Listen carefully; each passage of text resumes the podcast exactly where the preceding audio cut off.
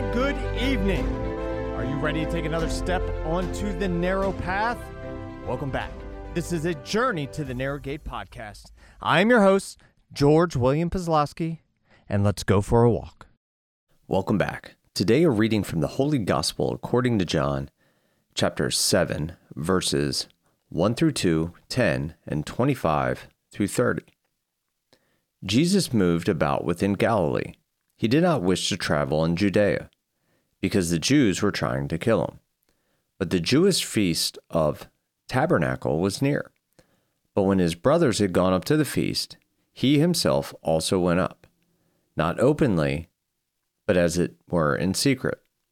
Some of the inhabitants of Jerusalem said, Is he not the one who are they, they are trying to kill? And look, he is speaking openly, and they say nothing to him. Could the authorities have realized that he is the Christ? But we know where he is from. When the Christ comes, no one will know where he is from. So Jesus cried out in the temple area, temple area, as he was teaching and said, You know me, and also you know where I am from. Yet I did not come on my own, but the one who sent me, whom you do not know, is true. I know him, because I am from him, and he sent me. So they tried to arrest him, but no one laid a hand upon him, because his hour had not yet come. The Gospel of the Lord. I know him. Do you? Over the years, I've had many come into my life, troubled by life in many ways, yet too prideful to accept the help to transform their lives. I will only say I have two qualifications in life one, to walk through the darkness with confidence, and two, I know Him. Only in the darkness could I ever know the light. Only in my troubles could I ever know my Savior. My passion in life is right here, with God and with you. I'm certainly not Jesus, but the verse in the quote today is applicable to any one of God's children. And this is my hope and prayer for you today that you know Him deeply, intimately, and wholly. Why? Love, joy, and peace. These were the three big things missing in my life. And it was paralyzing to say the least, destructive at most. Life was a burden and transformed into a blessing from death to life.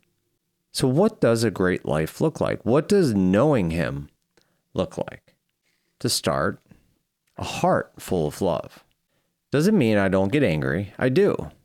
It means that I choose not to harm others with my anger.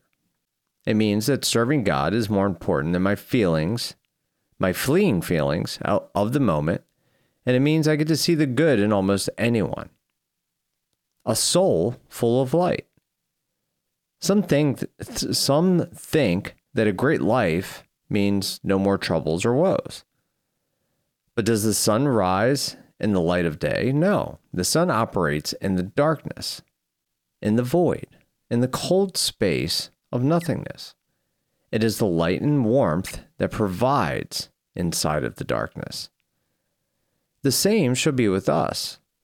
Being the light comes with responsibility. It means operating in the void. It means we provide warmth in the cold space of the void. A mind full of truth. Lies live in the darkness.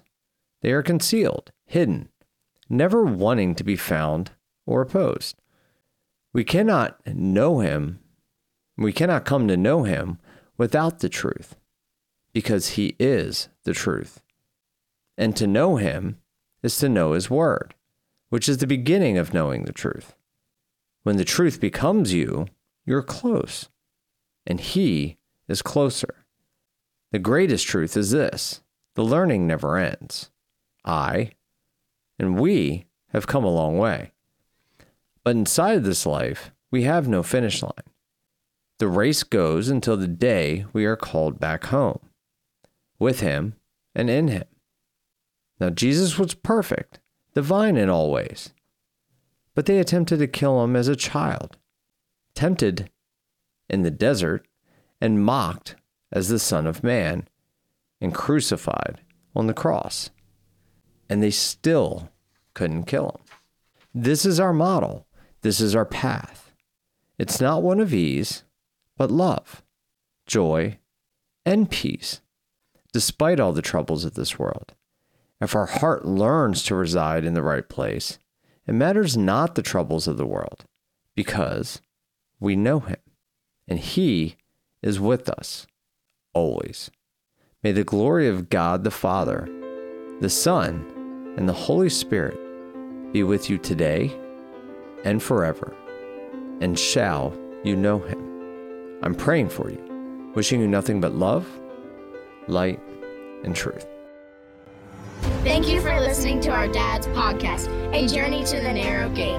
And if you want to keep receiving the Word of God daily, Please follow or subscribe and leave a review. keep listening because God is working all things for good. We love you and we are praying for you.